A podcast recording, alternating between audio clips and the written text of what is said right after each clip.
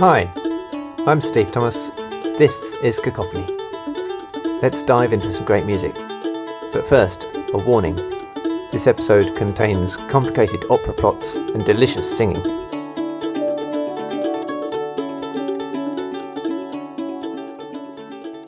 Vanessa and I have been reading an excellent book, Caspar, Prince of Cats, by Michael Morpurgo. It's about a cat's journey from London's Savoy Hotel to New York via the Titanic. It's really good. It features an opera singer who takes the hotel bellboy to see her sing Queen of the Night in Magic Flute. Johnny, the 14 year old bellboy, says I should like to be able to say that I remember every moment, every note of my evening at the opera. But I do not. It passed in a blur of wonderment. The one time I saw Magic Flute live, it gave me one of the most memorable moments I've ever seen in a live show.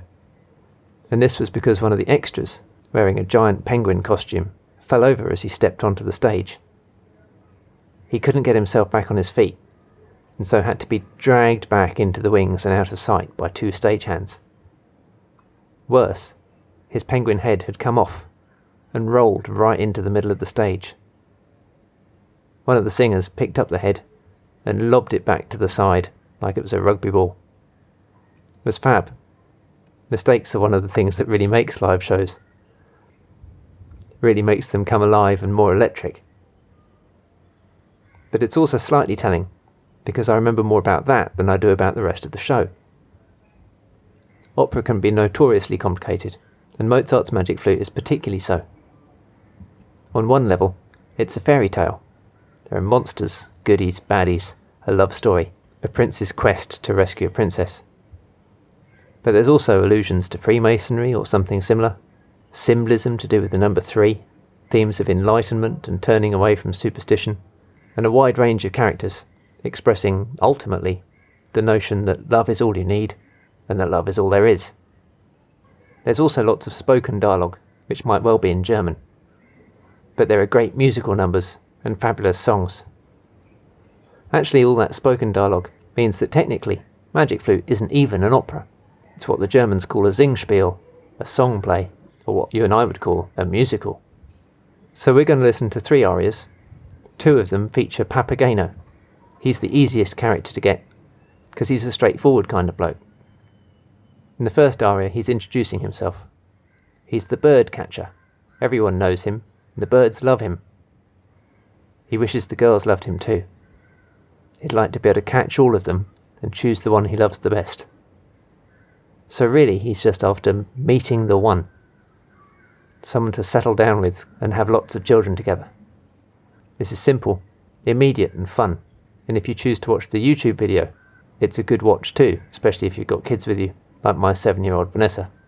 The video also has the benefit of subtitles and a bit of slapstick. We return to Papageno at the end of the opera. He's discovered that an old woman that he's been pledged to marry is in fact the lovely young Papagena. And in this number, he realizes this, and they have a, a meeting of minds, and then their first fight almost about just how many children they're going to have, and whether they'll be boys or girls. In between the two Papageno songs, we're going to hear from the Queen of the Night. It's the Queen of the Night who sent the prince on his quest to find and rescue the girl Pamina. That's her daughter. Then she's gone off with the baddie Sarastro. But all is not as it seems, because it turns out that Pamina wants to be with Sarastro, who's this kind of enlightened master. This is one of the most famous arias that there is, and the Queen is giving her daughter a knife and demanding that she kill Sarastro or will be disowned. It's highly dramatic, very, very high, hard to sing.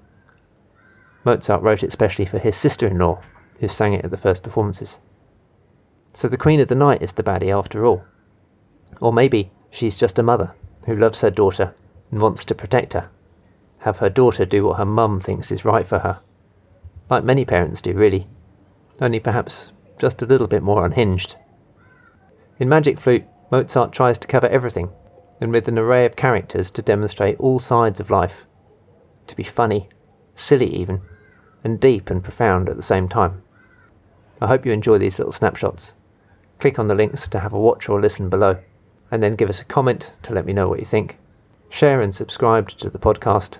Come back for more next time, Thanks for listening.